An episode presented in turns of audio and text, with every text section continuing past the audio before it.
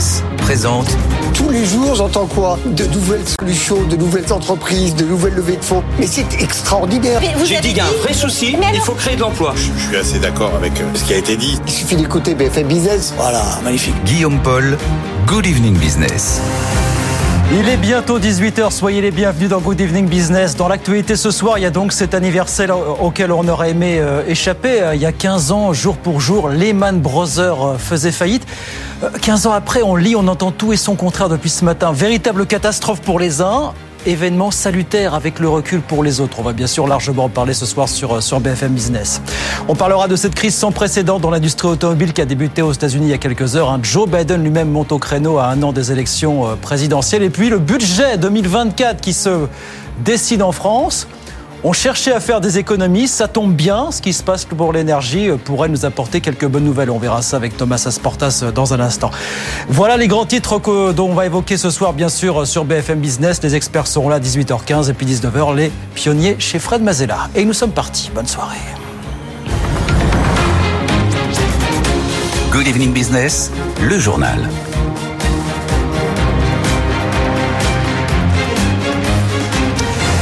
Donc, c'est la date anniversaire sur laquelle tout le monde s'épanche aujourd'hui. Il y a 15 jours, jour pour jour, Lehman Brothers faisait faillite, ce qui allait déboucher sur la plus grosse crise économique depuis 1929. Bonsoir Antoine Hollard, vous êtes à Washington. 15 ans après, les Américains y pensent encore. Le sujet de la régulation des banques s'impose encore, Antoine. Oui, la faillite de Lehman Brothers, manifestement, a laissé des traces chez les Américains. Leur confiance dans le système bancaire s'est effondrée. Selon un récent sondage, ils ne sont plus que 10% à faire confiance aux banques. La moitié des Américains pensent par ailleurs que leur argent n'est pas en sécurité sur leur compte bancaire et qu'ils pourraient tout perdre du jour au lendemain en cas de nouvelle crise. Alors c'est vrai que cette année a été un peu particulière. Trois banques régionales américaines ont fait faillite, ce qui a réveillé les mauvais souvenirs de 2008 et relancé le débat sur la régulation. Donald Trump, quand il était à la Maison-Blanche, a détricoté les garde-fous euh, qui avaient été mis en place après euh, Lehman.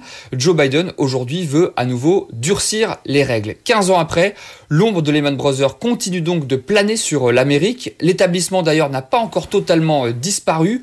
Son siège à New York, près de Times Square, et ses activités américaines ont bien été vendues à Barclays, mais une partie des dettes n'a toujours pas été liquidée. Les administrateurs continuent donc de travailler pour finir de démanteler l'institution. Un travail qui devrait durer pendant encore deux ans. Antoine Nollard à Washington pour BFM Business. Alors, témoignage d'un acteur clé de cette époque, c'était ce matin sur BFM Business, c'est Jean-Claude Trichet, qui était à l'époque le président de la Banque Centrale Européenne. Il raconte les heures qui ont suivi cette faillite quand il s'est avéré que la situation devenait absolument incontrôlable. Écoutez. Nous avons été dans une situation extraordinairement difficile avec l'espoir au début qu'il y aurait une solution privée et que la banque Barclays en particulier, la banque anglaise Barclays, allait pouvoir reprendre Lehman Brothers. Et puis, euh, il est apparu assez rapidement euh, le vendredi que euh, on n'aurait pas de solution privée. Et il est apparu très clairement à mes yeux particulièrement le samedi soir, qu'il n'y aurait pas d'aide du gouvernement américain pour éviter la catastrophe. Il n'y avait pas de consensus politique aux États-Unis à ce moment-là pour aider massivement, avec de l'argent du contribuable, la banque en question.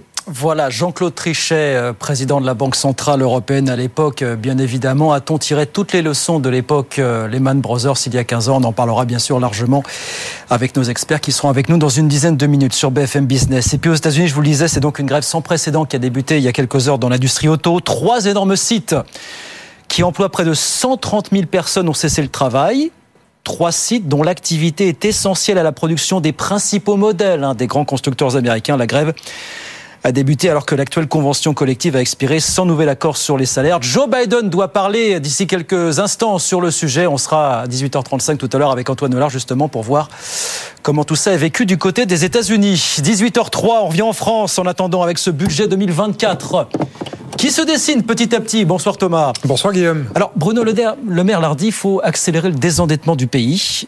Et d'après vos infos, ça tombe bien parce qu'il y a de bonnes nouvelles à attendre côté économie. Au vu de tout ce qui se passe sur l'énergie, Thomas. Oui, Guillaume, le ministère des Finances nous dit qu'il va pouvoir compter sur près de 5 milliards d'euros d'économies sur les aides de l'État aux entreprises à l'énergie. Euh, vous vous en souvenez, il y a quasiment un an, c'était fin octobre 2022, le gouvernement mettait sur la table une enveloppe de 10 milliards d'euros pour aider euh, les entreprises, les TPE, PME, les ETI, les entreprises énergivores à payer une partie de leur facture de gaz et d'électricité. Ces aides, c'est, vous vous en souvenez, l'amortisseur électricité, le guichet unique au gaz et à l'électricité, euh, le plafonnement des prix du gaz à 280 euros le mégawattheure, notamment pour les boulangers. Toutes ces aides, on s'en souvient, avaient été demandées avec énormément d'insistance par les entreprises au moment où les prix sur les marchés s'emballaient et au moment où les nouvelles factures arrivaient dans les bureaux des entreprises. Et finalement, Bercy nous dit que 5,6 milliards d'euros seulement seulement évidemment entre guillemets, ont été décaissés en 2022 et 2023 sur 10 milliards, ce qui veut dire donc que l'État va pouvoir réaliser une économie de 4,4 milliards d'euros. Et Bercy nous précise aussi que cette somme a été rayée d'un trait de plume, ces crédits ont été annulés immédiatement pour permettre justement à Bercy de tenir son objectif de déficit cette année. C'est une bonne nouvelle pour les finances publiques, mais pourquoi est-ce que les entreprises n'ont pas mangé pardon l'intégralité des 10 milliards C'est une bonne question et Bercy nous répond que la majorité des entreprises manifestement ont pu passer la hausse de leur facture énergétique dans leur prix de vente ou alors renégocier leur contrat. Autrement dit, beaucoup d'entreprises ont réussi à passer l'inflation à leurs clients, ce qui est une nouvelle preuve de l'inflation alimentée par les marges des entreprises. Face à cette inflation, Bercy nous donne aussi les tout derniers chiffres du bouclier tarifaire gaz et électricité pour les ménages et ça donne le tournis. 25 milliards d'euros l'an dernier, 27 cette année et encore 12 l'année prochaine, c'est-à-dire 64 milliards d'euros au total en trois ans pour protéger les ménages des prix de l'énergie. 64 milliards d'euros, pour qu'on comprenne bien, c'est 3 milliards d'euros de plus que le quoi qu'il en coûte en 2021. Et voilà, somme astronomique effectivement que le coût de ces protections contre la hausse de, l'énergie. Merci beaucoup Thomas. Réaction du gouverneur de la Banque de France ce matin, François Villeroy de Gallo, au premier euh, cadrage de ce budget 2024. Il demande que la mouture finale fasse preuve, je cite à nouveau, de plus d'engagement et de crédibilité. Puis déclaration tout à l'heure de Bruno Le Maire suite à la hausse des taux d'intérêt de la Banque Centrale Européenne. La BCE devrait s'abstenir de relever davantage les taux d'intérêt, a dit Bruno Le Maire il y a quelques heures. Ça, c'est inhabituel hein, de la part d'un ministre, euh, Thomas. Non, les deux camps euh, ne commentent pas, enfin respectent une stricte indépendance. Personne ne commente l'action de l'autre. Bah là, Bruno Le Maire a franchi la Journée un peu tordue à Saint-Jacques-de-Compostelle. C'est ça, c'est moins qu'on puisse dire, effectivement. Euh, Apple, de son côté, annonce finalement qu'il va mettre à jour l'iPhone 12 hein, pour bien se conformer aux normes européennes sur le, le niveau d'émission des ondes aussi pour pouvoir bien sûr recommencer à le vendre en France. Apple a deux semaines pour se mettre euh, en règle avec ces nouvelles normes. Et puis on vous avait raconté en début de semaine comment Rally, la maison mère de Casino, avait été condamné à une amende de 25 millions d'euros pour communication fausse et trompeuse, je cite, sur sa dette. Et bien ce qu'on a appris aujourd'hui, c'est une information BFM Business, c'est que cette amende, malheureusement, Rally ne sera pas en capacité de l'honorer. Pauline Tadevin avec Mathieu Pechberti. Rally ne dispose pas de la trésorerie pour payer 25 millions d'euros. C'est ce que nous dit clairement une source proche du dossier. En juillet dernier, déjà, l'un des avocats du groupe précisait qu'il n'avait alors que 13 millions d'euros en banque. Pour le moment, l'état-major de la société personnelle de Jean-Charles Naouri épluche la décision de l'autorité des marchés financiers pour décider d'un éventuel recours. Il a deux mois pour le faire et pourrait demander des délais de grâce. Ils vont tout faire pour retarder l'échéance, nous dit un expert du secteur qui précise que la prochaine étape pour l'entreprise, c'est le placement en redressement judiciaire, voire la liquidation.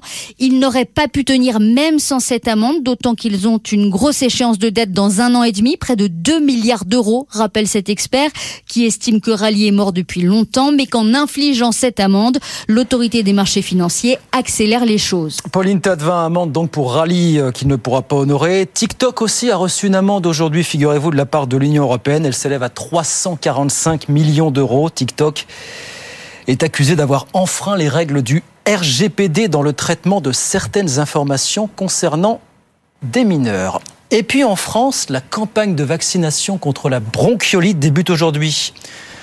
On parle d'un virus qui, mine de rien, a envoyé près de 26 000 enfants à l'hôpital l'an dernier en France. Tout le monde cherche le vaccin à l'heure actuelle. Sanofi a un temps d'avance, mais attention, ça pourrait ne pas durer. Hélène Cornet. C'est un marché estimé à 13 milliards de dollars, la bronchiolite et la bataille de la rentrée des Big Pharma. En France, Sanofi a dégainé le premier avec un vaccin produit dans son usine en Normandie qui a reçu les toutes dernières validations officielles cet été, juste à temps pour démarrer les vaccinations avant l'automne. 200 000 doses ont été commandées. Mais déjà, les autres grands groupes pharmaceutiques sont en embuscade. L'américain Pfizer et le britannique GSK visent une commercialisation en Europe l'an prochain pour un vaccin cette fois à destination des personnes âgées. Même chose pour celui de Moderna qui ne compte pas s'arrêter là avec un vaccin grippe, Covid, bronchiolite à base d'ARN messager, ce qui permettrait une seule injection pour les trois pathologies. Difficile de savoir qui remportera la bataille. Une chose est sûre, alors que le vaccin contre la bronchiolite faisait figure de défi pour les équipes de recherche depuis les années 60, la lutte contre le Covid-19 semble avoir décuplé la recherche vaccinale. Hélène Cornet, la lutte contre, euh, pour le vaccin pour, contre la bronchiolite, gros pactole effectivement. 18h10, on va sur les marchés. Bonsoir Aude Kersulek, on vous retrouve à Euronext pour BFM Business. Bonsoir. On a terminé la semaine en hausse sur l'indice parisien, Aude. Oui, clôture positive ici à Euronext, plus 0,96%, euh, 7378 euh, points. Cela dit, on est allé quand même beaucoup plus haut dans la journée, jusqu'à 7435 points au euh, plus euh, fort euh, de la journée. On a un CAC 40 qui surperforme les autres indices européens. Grâce à quoi? Eh bien, grâce au luxe. hein.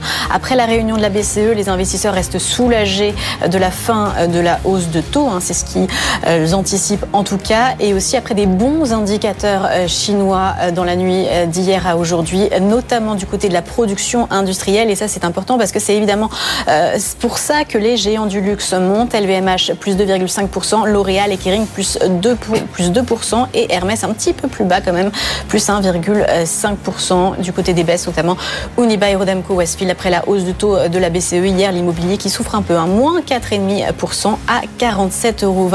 Regard sur le pétrole, toujours très élevé, hein, le baril de Brent, on finit la semaine à 93 dollars 75 et puis l'euro qui avait un petit peu perdu de terrain hier suite à la réunion de la BCE, on est toujours en dessous des 1,07, 1,0680. C'est donc une hausse pour terminer la semaine et une hausse hebdomadaire aussi hein, pour le CAC 40 qui a gagné 1,8% cette semaine et on clôture à 7378 points. Merci beaucoup Aude Kersulek, donc à Euronext pour BFM Business. Bah, on regarde rapidement ce qui se passe à Wall Street pendant ce temps, à mi-séance. Le Dow Jones qui chute, là, moins 0,54%, 34 717 points. Et puis l'indice Nasdaq, lui aussi qui chute lourdement, moins 1,36%, 13 736 points. Tout ça à la mi-séance. 18h11. Les experts arrivent dans un instant. 15 ans après Lehman, quelles leçons a-t-on tiré ou pas? Euh, La grosse grève dans l'industrie automobile américaine et puis ce budget 2024. Et ces économies qu'on nous vend depuis hier sont vraiment des économies? Tout ça jusqu'à 19h sur BFM Business. À tout de suite. Good Evening Business. Actu, experts, débat et interview des grands acteurs de l'économie. BFM Business présente Good Evening Business, les experts du soir. Allez, 18h15, c'est parti pour les experts du soir, comme tous les jours, bien sûr sur BFM Business avec nos invités. Leonidas Calogéropoulos est avec nous. Bonsoir Leonidas. Bonsoir, Bienvenue, PDG, fondateur de Médiation et d'Arguments et d'entrepreneurs pour la, la République. Samuel Botton est avec nous. Bonsoir Samuel. Bonsoir Guillaume. Associé fondateur de l'agence Step Conseil. Et puis David Kella qui est avec nous. Bonsoir. Bonsoir. David. C'est votre première. Soyez le bienvenu Merci. dans les débats, les experts de BFM Business. Économiste et vice-doyen à la pédagogie à l'université d'Angers. Merci beaucoup d'être avec nous. Alors on a beaucoup de sujets, messieurs, évidemment, parce que c'est l'anniversaire auquel on ne pouvait pas échapper. Il y a 15 ans, la chute de Lehman Brothers, l'incroyable survenait, rappelez-vous, hein, l'un des établissements les plus prestigieux de, Wall Street, vieux de 157 ans qui s'écroulait et qui laissait quelques 25 000 employés sur le carreau. On a ressorti des images qu'on va peut-être voir si vous nous regardez à la télévision, bien sûr. Vous savez, ces, ces images qui ont marqué les esprits, vraiment. Ces employés qui sortent du hall de Lehman Brothers avec leurs cartons. Voilà, vous les voyez, c'est là. Vous les regardez à la télévision. J'ose pas dire une main devant, une main derrière, mais voilà, ce sont des On se rappelle tous où on était, ce qu'on faisait quand on a vu Vous ces savez où il j'étais cher ami à New York. Ici, à Ici, cette table, ouais. avec euh, au bureau les experts, de, le ça matin. passait en direct. Ça passait en direct et on était en train de, de commenter en direct quelque chose qui nous apparaissait comme étant euh, potentiellement euh, une, euh, une crise de 29 euh, bis. Euh, qui a réussi à être jugulé, si je puis dire, de manière Alors. assez spectaculaire, même si l'onde de choc continue encore aujourd'hui. Ouais. Mais effectivement, en live, je dois dire qu'on avait le sentiment qu'on était en train de vivre un cataclysme. C'est la question justement que je vous pose, David, Samuel. Est-ce que quand vous voyez ces images, vous vous dites que ce sont des images qui appartiennent au passé? Où ça peut revenir finalement Oh ben ça peut revenir. Les faillites bancaires et les crises financières, c'est euh, comment dire, c'est avant même le, capitalisme industriel, ça existait hein, euh, depuis le XVIe siècle, la faillite du système Lowe au début du XVIIe, euh, les tulipes aux, Pays-Bas au XVIe siècle. Euh, on, a euh, toujours eu dans l'histoire économique euh, des moments comme ça de, de crack qui, ont eu des effets parfois très très longs. Et, c'est vrai que Lehman Brothers, c'est un, c'est un, la faillite de Lehman Brothers, c'est ça a entraîné un, bouleversement. C'est, c'est la première vraie crise systémique mmh. depuis la Seconde Guerre mondiale aux États-Unis. c'est-à-dire une crise systémique, hein, je le rappelle, c'est c'est quand on a une menace de la survie de l'ensemble du système financier et bancaire. C'est ce qui s'est passé en Irlande, c'est ce qui s'est passé en Islande, c'est ce qui s'est passé en Chypre, et c'était à deux doigts de se passer si le gouvernement américain la Banque centrale euh, américaine n'avait pas réagi, c'est ce qui serait passé. On aurait eu une faillite de tout le système bancaire américain. Mais vous dites aujourd'hui la supervision a été suffisamment renforcée. Voilà, on a eu quelques coups de chaud ces dernières années, notamment quand même ici. Non, alors pour d'autres raisons après. C'est toujours un, jeu de, chat et de souris, si je puis dire, c'est-à-dire que ou de bouclier et d'épée, c'est-à-dire que lorsque euh, la supervision se renforce, en fait, euh, au bout d'un moment, eh bien, les stratégies s'adaptent. Et puis l'objectif, c'est quand même d'utiliser le levier un financier, c'est-à-dire l'endettement pour maximiser le profit. Et ça, ça ne changera pas. Ça a toujours été ça. Donc il y aura de, nouvelles faillites euh, financières et bancaires. Euh, maintenant, c'est vrai que depuis 15 ans, on n'a pas eu euh, de faillite financière de cette ampleur, hein, même d'une ampleur. on avait des faillites tous les 8 ans. Euh, et donc là, il y a, y a, eu, voilà, globalement, euh, les, les, réactions ont été assez bonnes. Mais dire qu'il n'y en aura plus jamais, euh, non, jamais. SVB notamment, bah, l'épisode SVB, plus ah, d'autres, Crédit Suisse il y a quelques temps. Samuel. On me l'a enlevé de la bouche. Alors déjà, pour l'anecdote, moi j'étais au lycée il y a 15 ans. et euh, j'ai le souvenir que même à l'époque, sans trop comprendre ce qui se passait, parce que c'est pas forcément l'âge, on avait quand même en tête ces images elles passaient en boucle. cette crise, elle a eu beaucoup de conséquences. D'abord, d'un point de vue français, ça a profondément changé euh, la suite du mandat de Nicolas Sarkozy et de ce qu'il avait prévu et de ce que ça devait être. Il voulait faire ses primes à la française, hein, et bon, il l'a pas fait finalement. Il a eu raison. Vous évoquiez SVB, euh, ben la médiocrité de Lehman Brothers a, a perduré puisque c'est aussi la résultante SVB avec un ancien directeur administratif financier qui était aux commandes pareil sur SVB. Et puis après, ben oui, forcément, on a eu euh, de la régulation bancaire qui s'est mis en place. Je pense notamment à BAL 3, mais on a aussi eu euh, cette année de mise en application jusqu'à arriver à la finalité de ce projet, il y a eu beaucoup plus de régulation. On a des chiffres qui ont euh, sont revenus à la hausse, que ce soit sur le marché américain ou le marché européen. Mais j'ai la faiblesse de penser que ça, je l'ai dit à plusieurs reprises en venant ici, que l'Europe est euh, beaucoup plus en sécurité que ce que peut l'être le système américain. Alors après, ça tient euh, aux différentes croyances qu'on peut avoir, qu'elles soient entrepreneuriales, qu'elles soient économiques, que ce soit les modèles et les systèmes. Là, pour le coup, si on se place du point de vue des Américains et de tous ceux qui ont été laissés sur le carreau, euh, c'est réellement dramatique et d'une ampleur. Mais je pense que on est d'accord. On a eu quand même une réglementation américaine un peu détricotée par Trump, sur laquelle Biden veut revenir, et puis une union bancaire en Europe qui, à ma connaissance, n'est pas encore parachevée. Il y a d'autres étapes attendues pour 2025. Il y a deux étapes, mais en tous les cas, ce que ça a démontré, c'est d'abord que euh, le système totalement libéral euh, peut conduire à des catastrophes de cette nature, et finalement que le système totalement libéral et totalement dérégulé euh, est une menace pour sa propre survie. Et finalement, pour protéger ce système, il y a la nécessité de mettre un certain nombre, en place un certain nombre de règles. Et le libéralisme régulé, finalement, depuis 15 ans, a montré libéralisme régulier. Enfin, il n'y a rien de, choquant. Ça existe, ça vous choque, libéralisme régulé On y reviendra d'ailleurs parce qu'on ça s'appelle le néolibéralisme. Oui, absolument. Le libéralisme régulé, ça s'appelle historiquement le néolibéralisme. Euh, c'est-à-dire l'État qui intervient pour encadrer le fonctionnement et le fonctionnement des marchés et faire en sorte qu'ils fonctionnent le, mieux possible. Mais moi, moi je pense que on, a eu une parenthèse pendant 15 ans euh, qui est en train de se clore. C'est-à-dire que euh, ce qui s'est passé après la faillite de Lehman Brothers, c'est une politique monétaire qui a été totalement chamboulée. Alors, la politique monétaire, c'est euh, la gestion des taux d'intérêt à court terme et à long terme. Euh, avant Lehman Brothers, les banques centrales ne s'occupaient que des taux à court terme, c'est-à-dire des taux de refinancement des banques. Euh, après Lehman Brothers, elles se sont mis à contrôler les taux à long terme, c'est-à-dire le coût de financement des États et euh, des entreprises, des ménages. Et, et, elles ont profité du fait que l'inflation était faible pour changer profondément leur politique monétaire et justement aller contre certaines doctrines euh, néolibérales elles ont qui innové. disaient qu'il fallait que la Banque centrale ne se contente que d'inflation. Là, elles, se sont, elles ont agi sur le financement des États. Et le problème, c'est qu'aujourd'hui, avec l'inflation, euh, eh bien, elles ont relâché dans ce qu'on appelle le quantitative easing, hein, euh, et elles ne contrôlent plus vraiment les taux d'intérêt longs. C'est ce qui explique qu'on a une hausse des taux d'intérêt longs. Et, et là, euh, on est un peu à la croisée des chemins. Si les banques centrales continuent à augmenter leurs taux comme elles le font, comme elles le font, euh, il est possible qu'on ait de, voilà, à nouveau un risque de, de faillite. Ce n'est pas que la régulation le problème, c'est que le marché ne déterminait plus les taux, les taux d'intérêt à long terme pendant 15 ans, parce que les banques centrales intervenaient dès qu'il fallait, dès que les taux d'intérêt augmentaient, pour racheter des, obli- des obligations publiques et faire baisser les taux. Et ça, elles ne le font plus.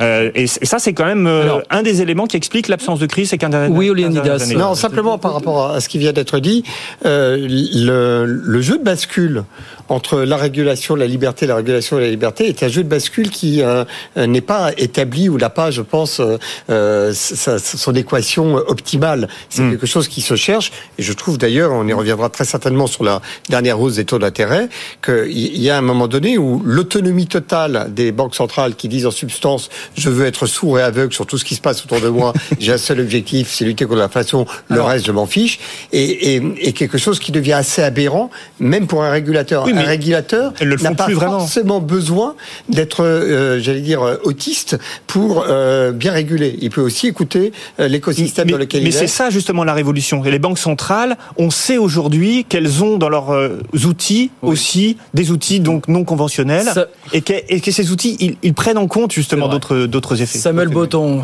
Pour résumer ça simplement, c'est- c'est juste le manque d'anticipation des banques sur les différentes problématiques sociales et sociétales qui pouvaient se présenter au On pays Trichet tout à l'heure. Voilà. Donc voilà, on va le résumer comme ça. Et puis après, euh, il y a eu beaucoup de communication sur tout ça de la part des banques. Il y a eu beaucoup de lobbying qui a été fait, ce qui a pu expliquer que SVB soit autant passé entre les mains Oui. du filet jusqu'au point de rupture. Donc oui, il y a eu de la régulation, mais peut-être pas autant que ce qu'il aurait fallu. Euh, peut-être on s'est pas forcément non plus posé les bonnes questions en termes euh, d'orientation de politique économique. Et ça, par contre, ça incombe à beaucoup plus de monde. C'est un combo banque, ça c'est un combo gouvernement qui sont en place. C'est à la logique qu'on donne aux choses.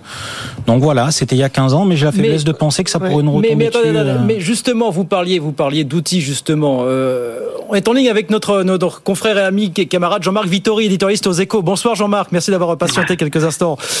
Vous, bonsoir. Bonsoir. Vous, vous signez une, une- un édito ce matin dans le journal Les Échos, alors avec un titre qui ne paye pas de mine, on va le voir à, à l'antenne. Ça s'appelle Heureusement que Lehman Brothers ça fait faillite. Voilà, c'est un peu à contre-courant de tout ce qu'on lit, on entend depuis ce matin où vous expliquez que oui, heureusement que ce qui est arrivé est arrivé parce que ça donnait lieu justement à la création d'outils qui nous ont permis de ne pas ressombrer totalement, bah, ne serait-ce qu'il y a trois ans, en 2020 finalement, Jean-Marc. Hein. Ah oui, imaginez ce qui se serait passé s'il n'y avait pas eu euh, euh, la faillite de Lehman Brothers et toutes les leçons qu'on en a tirées au moment des confinements. Au moment des confinements, c'était un événement absolument incroyable. hein. Des États décidaient d'arrêter de larges pans de l'économie. Il manquait du jour au lendemain dans un pays comme la France des centaines de milliards d'euros. Et, et ces centaines de milliards d'euros, D'où sont-ils venus? Ils sont venus des banques centrales et ils sont venus des banques centrales parce que les banques centrales avaient tiré les leçons euh, de la crise de euh, 2008, aussi de la crise de la zone euro de, de 2011-2012 et savaient que dans certains cas, eh ben, il, était il était non seulement possible, mais il était nécessaire, il était indispensable, il était vital d'intervenir absolument massivement, même en finançant les États. S'il n'y avait pas eu la faillite de Lehman Brothers, euh, cette prise de conscience n'aurait pas eu lieu. Et quand on aurait eu le confinement, on aurait des économies qui se seraient littéralement arrêtées pour de vrai, complètement. Et, et là, on aurait une crise systémique d'une ampleur qui n'a rien à voir avec tout ce qu'on a vécu. Mais je vous, je vous pose la question que je posais tout à l'heure à la cantonade. Est-ce que vous considérez que ces images qu'on a vues encore tout à l'heure, hein, celles de ces employés de Lehman Brothers qui en 2008 euh, sortent avec leur carton, carton leur main, d'affaires, ouais. est-ce que vous dites que ce sont des images qui appartiennent au passé, qu'on ne reverra Ah ben plus non, ça absolument Jean-Marc, pas. d'accord. Absolument pas. Les crises financières, il y en Bon. aura tant qu'il y aura de la finance. Ça me paraît euh, absolument euh, évident. Euh, mais si vous regardez ce qui s'est passé dans la finance cette année, hein, quand il y a eu, euh, vous parliez de, de SVB, euh, SVB immédiatement les autorités de régulation et de supervision ont, sont intervenues et avec une, une vitesse de réaction qu'elles n'ont pas eu en 2008. Et euh, c'est parce qu'elles ont appris ce qui s'était passé en 2008 qu'elles ont réagi avec cette vitesse, cette célérité en disant on garantit euh, tout ce qu'il faut garantir pour que euh, les gens n'aient pas vidé leur, leur compte bancaire. De même, si vous regardez Crédit Suisse, la faillite de Crédit Suisse, imaginez la faillite de Crédit Suisse en 2007. le lendemain, vous aviez la Deutsche Bank qui était en faillite et sur le lendemain, et les dominos, oui. Euh, là, on, quand il s'est passé, quand Crédit Suisse a eu ses problèmes, qui étaient visibles depuis longtemps, mais les problèmes de Lehman Brothers, moi j'avais commencé à entendre parler en juin 2007, hein, donc euh, plus, plus d'un an avant que ça arrive, donc il y a des choses qu'on voit venir d'assez loin. Euh, et, et, quand euh, Crédit Suisse a eu son, son, problème très immédiat de liquidité qui l'amenait à constater que, que, la banque devait faire faillite, les autorités de régulation s'étaient demandé ce qu'il fallait faire. Elles avaient un plan de découpage, elles ont même hésité entre deux plans. Est-ce qu'elles vendent par, par euh, par compartiment euh, la banque à d'autres banques ou est-ce qu'elle la vend euh, en bloc à UBS C'est le choix qui a été fait. Mais tout ça a été réfléchi alors que ça ne l'était absolument pas en 2008, évidemment. Léonidas. Non, je voudrais vraiment abonder dans ce que vient de dire Jean-Marc Vidori parce que effectivement, ça a été un traumatisme salvateur. On a subi un choc dont on a vu potentiellement l'effet dévastateur et finalement on a été capable de l'arrêter et on a appris comment on arrêtait un, un choc de cette ampleur. Et vous, effectivement, euh, euh, Jean-Marc Vittori a raison de dire qu'ensuite ces leçons, on les a retenues pour la suite. Sinon, c'est un effet domino et ça aurait pu être la crise systémique euh, qui a été évoquée tout à l'heure. Je, je, nuancerai un peu. Je suis d'accord hein, sur le fait que le, les banques centrales ont complètement changé de position en 2008 et puis que ça a aidé pour la crise du Covid. Pour juste pour elles se sont déniaisées, comme dit Jean-Marc. Voilà, le, bilan euh, de la réserve fédérale américaine a doublé en 2020. C'est-à-dire que tous les quantitative easing qui a été fait entre 2008 et 2019 2019, en fait, euh, c'était euh, la même somme que ce qui a été fait en 2020 au moment de, du, du, Covid. Mais je nuancerai parce que c'est le Japon qui a inventé euh, ces politiques-là au début des années 2000, avec après la faillite hein, aussi de toutes ces banques. Et en fait, on a repris les politiques japonaises euh, aux États-Unis. Donc, si s'il n'y avait pas eu Lehman Brothers, il y aurait eu le Covid. Sans doute qu'on aurait pu aussi réagir comme on a réagi en 2008. Mais peut-être pas avec la même célérité. peut-être pas avec la même célérité, je suis d'accord. Et puis peut-être pas non plus avec la même légitimité. Et puis deuxième chose, je pense que c'est pas qu'une question de régulation, c'est aussi une question d'intervention. Les politiques monétaires ne sont pas de la régulation financière comme on peut s'y penser. C'est pas établir des règles. C'est intervenir pour euh, casser les lois du marché, en quelque sorte. Faire, ou dénaturer un peu le, le marché, l'offre et la demande, en euh, achetant massivement des obligations publiques pour faire baisser les taux d'intérêt. Donc l'interventionnisme, c'est pas la même chose que la régulation. Oui. Et ce qu'on a appris à faire, c'est l'interventionnisme. Bien, je retiens cette phrase de Jean-Marc Vittori. Tant qu'il y a de la finance, il y aura des crises financières. Merci Jean-Marc. Merci d'avoir été avec Merci. nous ce soir. Quelques minutes sur, euh, sur BFM Business pour conclure, euh, en l'occurrence, sur ce, sur ce. Voilà. Donc il y aura des crises. Tant qu'il y aura de la finance, il y aura des crises Tant qu'il y aura de la finance, il y aura des crises. Mais il y a une phrase assez drôle de, ouais. de Jean-Marc qui a été prononcée c'est elles ont pu les banques ont pu réagir vite et s'organiser pour ne pas que puissent retirer l'argent. Je trouve que ça révèle bien quelque chose de notre époque. On a appris quand même quelque chose, mmh. des choses de Lehman, voilà. Ouais, ouais, je suis pas sûr que c'était la meilleure chose à retenir, mais bon. non, non, mais ces images restent Allez. un traumatisme. Et, oui. et euh, je pense que le, le, point de vigilance, il est désormais partagé collectivement sur l'ensemble de la planète. Allez, présente. Good Evening Business, les experts du soir. Allez, 18h34, c'est reparti pour les experts avec David Kella, avec Leonidas Kalogéropoulos, avec Samuel Botton. Et donc, on le disait, c'est l'autre grand titre ce soir, hein, cette grève sans précédent qui a débuté euh, la nuit dernière aux États-Unis dans le secteur de l'industrie euh, automobile. Grève qui a débuté parce que l'actuelle convention collective a expiré sans nouvel accord sur les salaires. Bonsoir Antoine Hollard, vous êtes à Washington avec nous en direct sur BFM Business. Apparemment, Joe Biden devait prendre la parole, à moins qu'il ne l'ait déjà prise peut-être, Antoine. Dites-nous. Oui, Joe Biden s'est exprimé il y a quelques minutes et il a appelé euh, les deux parties à trouver euh, un compromis euh, qui serait, je cite, gagnant-gagnant. Joe Biden qui met surtout la pression sur les constructeurs et leur demande de faire un effort. Il rappelle qu'ils ont réalisé des profits records ces dernières années. Ces profits doivent être partagés de façon équitable, dit le président américain. Alors sur le terrain, la grève, vous l'avez dit, a débuté. Trois sites sont touchés pour le moment, 12 000 ouvriers qui débrayent, mais le syndicat des travailleurs de l'auto prévient ça n'est qu'un début. La grève pourrait être massive si les discussions ne sont pas entendues. Les 146 000 adhérents du syndicat sont prêts à bloquer et paralyser toutes les chaînes de montage du pays. Tout l'enjeu, c'est de trouver un accord sur une nouvelle convention collective. Les syndicats réclament notamment des hausses de salaire substantielles, plus 40% sur 4 ans. Impossible, répondent des constructeurs qui refusent d'aller au-delà de 20%. Donc les discussions vont se poursuivre dans les prochains jours et en attendant, tout cela pourrait coûter très cher à l'économie, jusqu'à 500 mmh. millions de dollars par jour selon une étude. Merci beaucoup Antoine. Antoine Hollard avec nous à Washington pour, euh, pour BFM Business. Je crois que euh, Ford a dit 20%, pas plus. Hein. Oui, ça. il, y a, il y a plusieurs raisons à cette, euh, à cette crise, notamment, bah, c'est un des effets pervers de l'IRA finalement qui a permis de, de créer des, des milliers d'emplois. Il y a une ressource humaine qui est, qui est rare et donc les salaires s'emballent. Voilà. Oui, ben, c'est-à-dire que l'économie américaine est pratiquement en plein emploi. Il y a 3, 3 de chômage. Euh, effectivement, il y a l'IRA, donc l'Inflation uh, Reduction Act, euh, qui euh, relance l'industrie américaine. Hein, euh, euh faut, faut, savoir, c'est 8%, 8, entre 8 et 9% de la population active, euh, c'est l'emploi industriel. Donc c'est vraiment très très faible. Les, les États-Unis sont beaucoup désindustrialisés, mais là depuis 10 ans, et ça s'accélère cette dernière année, il y a une hausse de l'emploi industriel. Et du coup, ça crée des tensions sur le marché du travail. Ça veut dire que les industriels ont du mal à recruter les personnels qualifiés parce que beaucoup ben, n'ont plus travaillé depuis des années ou ont changé de, de, boulot. Il faut les former. Et donc les syndicats sont en position de force euh, pour, euh, pour négocier. Ils ont bien raison de négocier des hausses euh, de salaire au moment où l'inflation augmente. Samuel Il n'y a pas forcément de surprise dans cette grève. Ça fait deux mois que les négociations se tenaient. L'association des, des travailleurs de l'automobile avait annoncé cette date butoir. Euh, ça concerne 150 000 travailleurs et j'ai vu, euh, alors reconnaissance de la prise de parole de Joe Biden. Que Ford avait été les premiers à dégainer en allant aussi dans ce sens-là et en disant ben en fait il euh, va falloir qu'on trouve des solutions et on est prêt à discuter. Dans le même sens, vous avez General Motors qui eux alors pour le coup ils n'ont pas cherché à comprendre.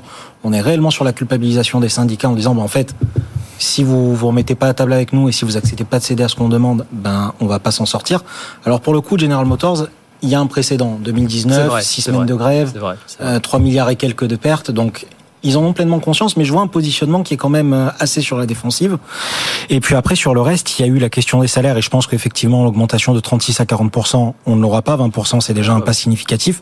Par contre, ce qui peut encore être négocié, c'est la réduction des écarts de salaire entre les profils juniors et les profils seniors. Et c'est peut-être là-dessus, si j'étais à la place des, trois constructeurs, que j'irais pour euh, et essayer de donner un nouveau souffle à ces négociations. C'est injouable 40% pour des constructeurs qui sont déjà attaqués de toutes parts et notamment par Tesla. 40% c'est très compliqué, mais c'est surtout qu'il y a un autre problème à prendre en compte, c'est la question de la transition vers le marché euh, de l'automobile électrique et surtout de la technologie, c'est-à-dire de toutes les améliorations qu'on peut amener aux véhicules, c'est de la recherche et du développement. Je pense que les constructeurs, tous, que ce soit les trois concernés, ceux de chez nous ou ailleurs, sont très mobilisés sur ce volet-là. Donc euh, on est dans et des salariés qui budgétaire un peu qui s'inquiètent effectivement dans l'industrie automobile américaine de ces mutations à marche forcée finalement, euh, Leonidas. Oui, avec euh, aussi la question derrière de savoir si oui ou non on protège notre industrie et pour la protéger également, il faut aussi que on soit dans une économie dans les pays occidentaux qui sont capables de d'avoir des prix de voitures qui concurrence des prix extrêmement bas des voitures chinoises. Et toute cette équation-là, c'est une équation euh, qui se joue à l'échelle mondiale. Hmm. Et d'avoir un débat euh, exclusivement national alors que la concurrence est mondiale, c'est une équation qui est compliquée. De ce point de vue-là, je comprends très bien qu'il y ait la volonté euh, d'intervenir pour soutenir les industries, comme on le fait d'ailleurs en Europe.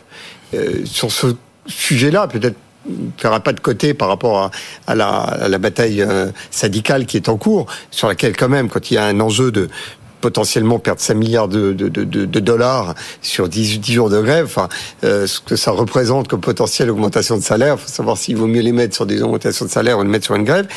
Mais j'entendais ce débat euh, sur votre tête d'ailleurs, entre la question de savoir est-ce qu'il faut être protectionniste pour favoriser notre capacité à avoir une industrie automobile ou est-ce qu'il faut profiter du fait que les Chinois euh, subventionnent euh, les automobiles euh, que nous achetons Euh, j'ai entendu ce propos, et d'ailleurs Jean-Marc Daniel le, soutient de manière totalement transparente, en disant le libéralisme... Daniel Nicolas Dos, tous les matins 7h10. Hein, voilà, vous savez qu'il y a eu ce débat que je trouve assez structurant hein, entre Jean-Marc Daniel et Nicolas Dos. Jean-Marc Daniel assumant totalement de dire les Chinois sont prêts à subventionner nos voitures pour que nous, consommateurs, soyons capables d'acheter des voitures électriques à bas coût.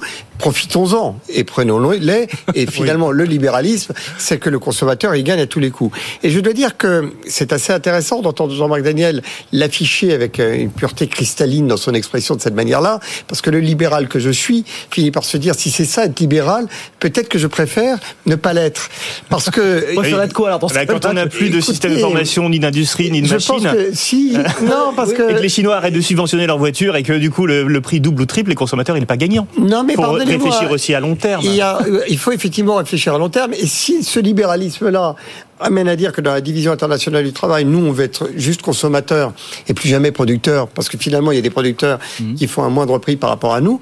Le résultat, c'est la désindustrialisation radicale. Et finalement, ce discours explique a posteriori la situation des de la désindustrialisation française et européenne.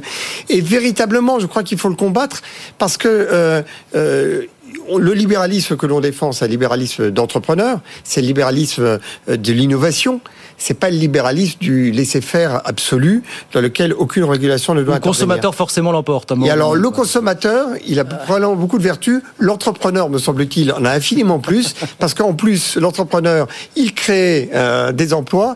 Ces emplois, ce sont des consommateurs potentiels. Et finalement, c'est tout un modèle économique. Mais je trouve que ce débat, nous devons l'avoir jusqu'au bout. Et c'est un débat très vertueux pour qu'on ah, mais je suis entièrement d'accord avec l'intérêt du débat et même avec l'intérêt de votre position.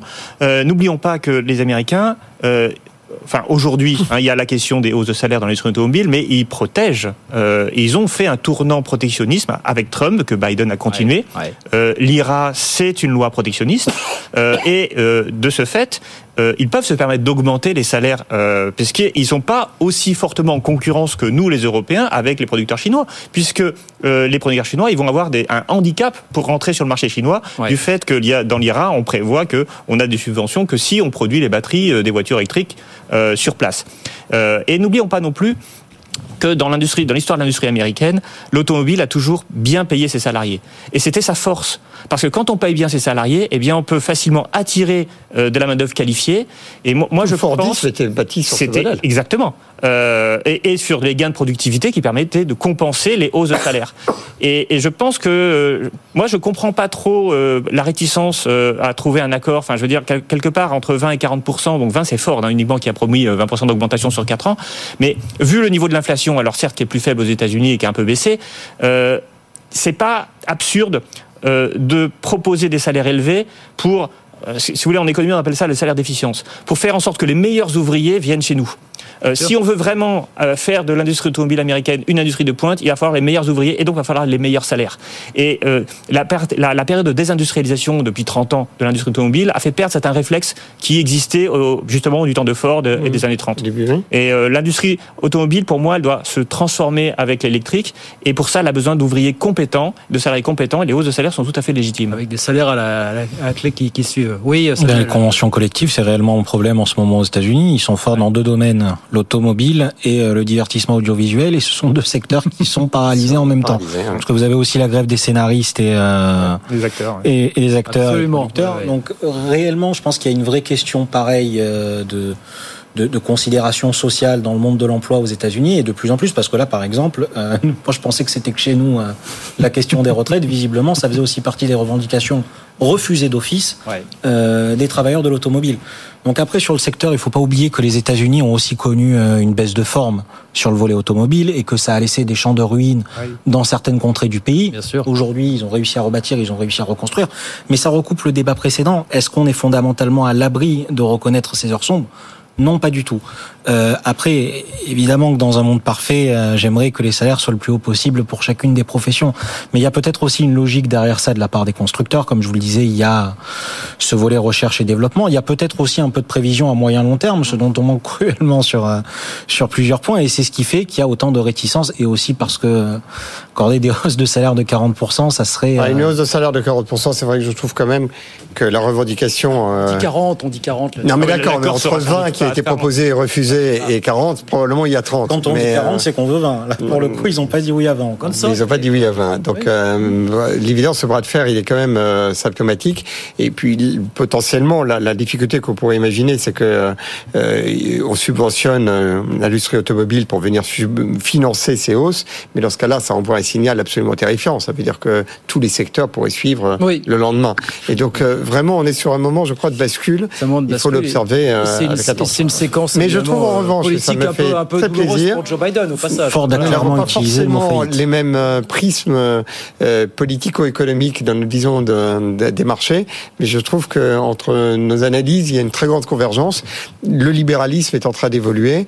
Les entreprises sont au cœur de nos priorités et en tous les cas, ça mène à avoir un regard très très suspect sur le libéralisme absolu, que ce soit entre Lehman Brothers, on a vu tout à l'heure, ou sur euh, la désindustrialisation à laquelle ça peut mener. Euh, il est temps de mettre à jour nos doctrines sur ces sujets. Bien. Quelle est la doctrine du gouvernement tenue pour 2024 On revient en France. Budget 2024, donc vous l'avez entendu, qui commence à se dessiner avec ce chiffre dont se félicite Bruno Le Maire. Nous allons faire 16 milliards d'euros d'économies l'an prochain dans le budget. Vous me direz ce que vous en pensez. Je vous vois faire la moue, mais on va, on va... Écoutez ce que disait ce matin Thomas Cazenave, le ministre des Comptes Publics lui dit en tout cas avoir conscience des chiffres qui s'emballent en France, notamment la charge de la dette. Écoutez euh, le ministre ce matin. Aujourd'hui, pour le budget 24, c'est 40 milliards d'euros et on anticipe que ça dépassera le budget d'éducation euh, nationale d'ici 2027. Donc c'est notre responsabilité. On vous sent très détendu avec ces chiffres qui sont quand même affolants. J'essaie de faire de la pédagogie pour expliquer pourquoi. Moi, je défends avec Bruno Le Maire l'idée qu'il faut réduire notre déficit public. Nous avons protégé, protégé les Français, protégé les entreprises pendant la période de crise. C'est vrai qu'avant la crise du Covid, nous avions réduit notre déficit public.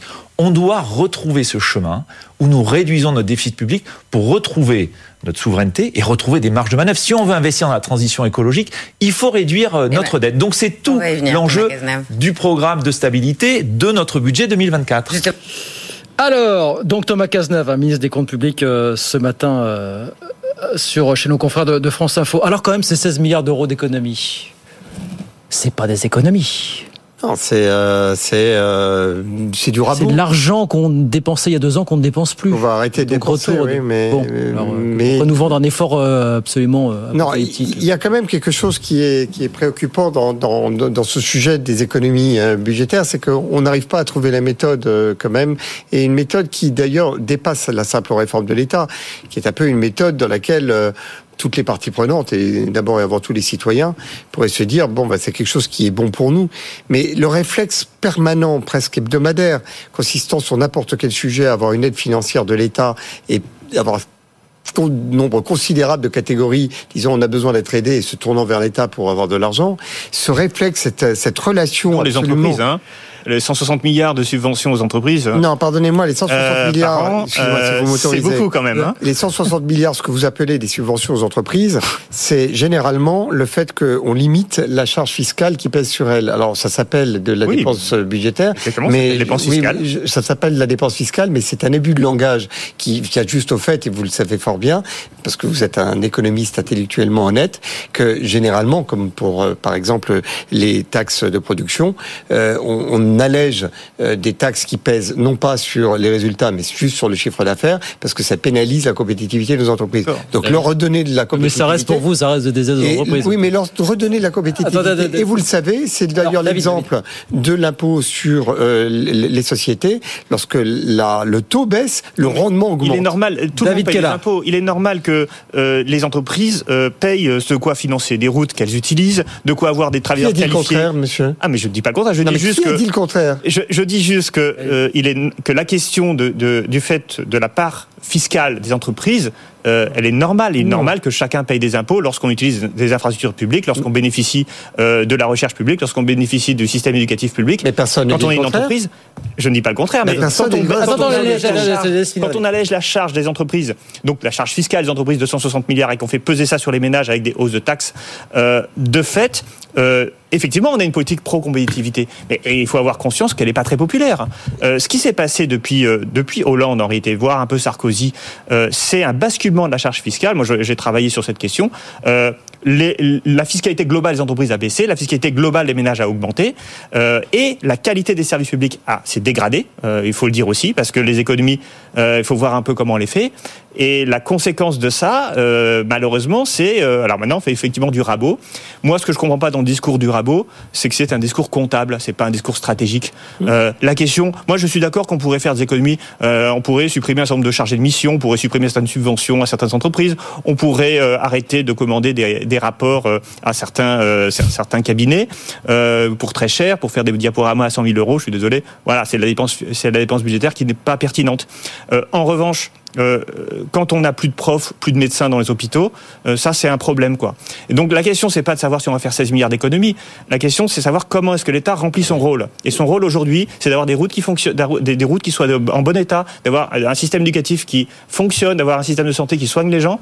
Et ça, pour l'instant, vous imaginez que le citoyen que je suis dit non, il faut pas que l'on ait des routes mais qui fonctionnent. Et il faudrait que l'entreprise. C'est que vous n'êtes pas d'accord sur qui doit les financer. Vraiment que je plaide pour que les entreprises. Ah non, non mais je vous accusez rien. Je dis juste que caricaturez Non, non, je, Alors, je parle du discours okay. du gouvernement. Non, Samuel, vous achetez, vous, achetez, vous, achetez, vous achetez ce que dit David Kella, le manque de stratégie, effectivement. Ah, dans, complètement. Dans, de, de, mais pas Samuel, c'est le problème. Alors, qu'on peut euh, assimiler à Emmanuel Macron et à tous les présidents qui ont suivi, il n'y a jamais eu de politique avec une réflexion à moyen long terme. C'est-à-dire qu'on est toujours systématiquement dans des situations d'urgence et encore plus sous le mandat d'Emmanuel Macron, Bruno Le Maire il doit être très content pour la première année de ne pas avoir d'aide à sortir à outrance pour maintenir une certaine économie à flot. Donc lui, effectivement, quand il vient nous annoncer ces chiffres-là et ces prévisions budgétaires, je, peux comprendre qu'il soit content. Mais la réalité, c'est le fonds stratégique qu'on a perdu sur de nombreux dossiers, que ce soit sur le volet économique, que ce soit sur le volet de la formation, que ce soit et encore plus sur le volet de l'environnement.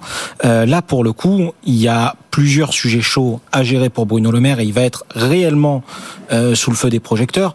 Donc il y a d'abord eu des premières négociations avec les industriels et les distributeurs. Mmh. Ça a été une très grosse séquence pour lui qui est loin d'être terminée.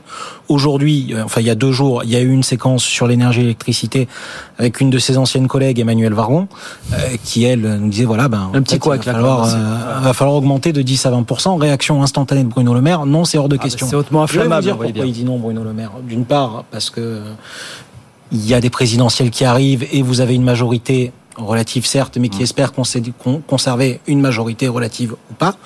Euh, donc il faut préparer le terrain. On peut pas se permettre de rajouter des boulets d'étranglement aux Français. Ça fait depuis la sortie de Covid, euh, qu'ils en prennent dans tous les sens, que ce soit d'un point de vue, euh, on a eu les manifestations, on a eu les réformes des retraites, qui, on a eu une réforme des retraites qui a été très mal acceptée. On a eu des faits de société qui ont chamboulé le pays sur les six derniers mois. Donc tout ça, c'est à prendre en compte et venir expliquer aux ménages que euh, il va falloir suivre. Donc soit on réduit en fait nos consommations euh, d'électricité comme on a pu le faire l'année dernière, mais il faudrait les réduire encore plus drastiquement. Euh, soit il faut suivre d'un point de vue financier. Après, il y a certains points qui doivent nous amener à l'optimisme euh, d'un point de vue énergétique. C'est le fait que nos centrales marchent beaucoup mieux cette année, que l'année dernière. Enfin, marcheront beaucoup mieux l'année prochaine que cette année. Touchons du bois, quand même. Euh, et après, pour en revenir, non, du plastique. Pour en revenir à la question centrale ouais. budgétaire. La réalité, c'est qu'à un moment, il va falloir dégager une feuille de route claire. Et ça sera pas sous le mandat de Macron. Donc, j'encourage vivement les prochains On candidats. considère que les 4 ans qui restent sont chômés, dans la globalité, à Ouais. bien assembler les pièces du puzzle sur les piliers. Il reste 30 secondes, Oui, l'évidation est au bout. Allez. La seule stratégie qui me semble être une stratégie euh, compréhensible et, et, et dissible pour, euh, pour en faire la pédagogie, c'est la stratégie de la croissance, du maintien de la croissance économique de la France, avec euh, effectivement euh, un dynamisme de nos entreprises, un renouvellement de notre tissu industriel qui est supposé permettre d'aller vers le plein emploi. Et ce plein emploi permettre de faire rentrer des cotisations fiscales, des cotisations sociales et de permettre d'avoir un équilibre euh, grâce à, à cette performance-là. Et au regard de cet objectif, faire en sorte que nos entreprises aient un allègement de charges pour rapporter davantage en termes de rendement fiscal, ça c'est quelque chose qui s'entend. Et effectivement c'est moins facile à expliquer que de dire on va réduire tel- sur tel et tel budget, mais la stratégie de la croissance, c'est une stratégie non, mais vous, vous mettez beaucoup l'accent sur finalement les subventions ou la compétitivité des entreprises. Et moi, je pense que le rôle premier de l'État, c'est d'assurer des services publics qui fonctionnent. Et aujourd'hui, malheureusement, la stratégie pour faire fonctionner les services publics, on l'a pas. Une solution un peu plus simple, il faudrait peut-être un peu lever le pied sur la, la création d'entreprises parce qu'on a vu où ça pouvait mener à terme et que toutes ne survivaient pas et que les chiffres sont relativement moyens sur la création d'entreprises. Donc j'inviterais peut-être un peu plus de réindustrialisation remettre aussi peut-être au cœur de, de, certaines problématiques ce que peut être le salariat, puisqu'aujourd'hui, Allez, forcément... on vous mettra pas d'accord de toute façon sur voilà. tout cet Merci messieurs en tout fois. cas, mais on en refera d'autres, vous en faites pas sur, sur ces sujets, bien d'autres. Léonidas Kalogiropoulos, merci beaucoup. David Kella, merci. Samuel Botton, merci beaucoup messieurs d'être venus ce soir. 18h55, le journal. Les pionniers chez Fred Mazella avec Plantu ce soir, c'est dans quelques minutes. Et puis nous on se retrouve lundi 18h pour de nouvelles aventures, bien sûr en direct. Bonne soirée, bon week-end. Good Evening Business. Actu, expert, débat et interview des grands acteurs de l'économie.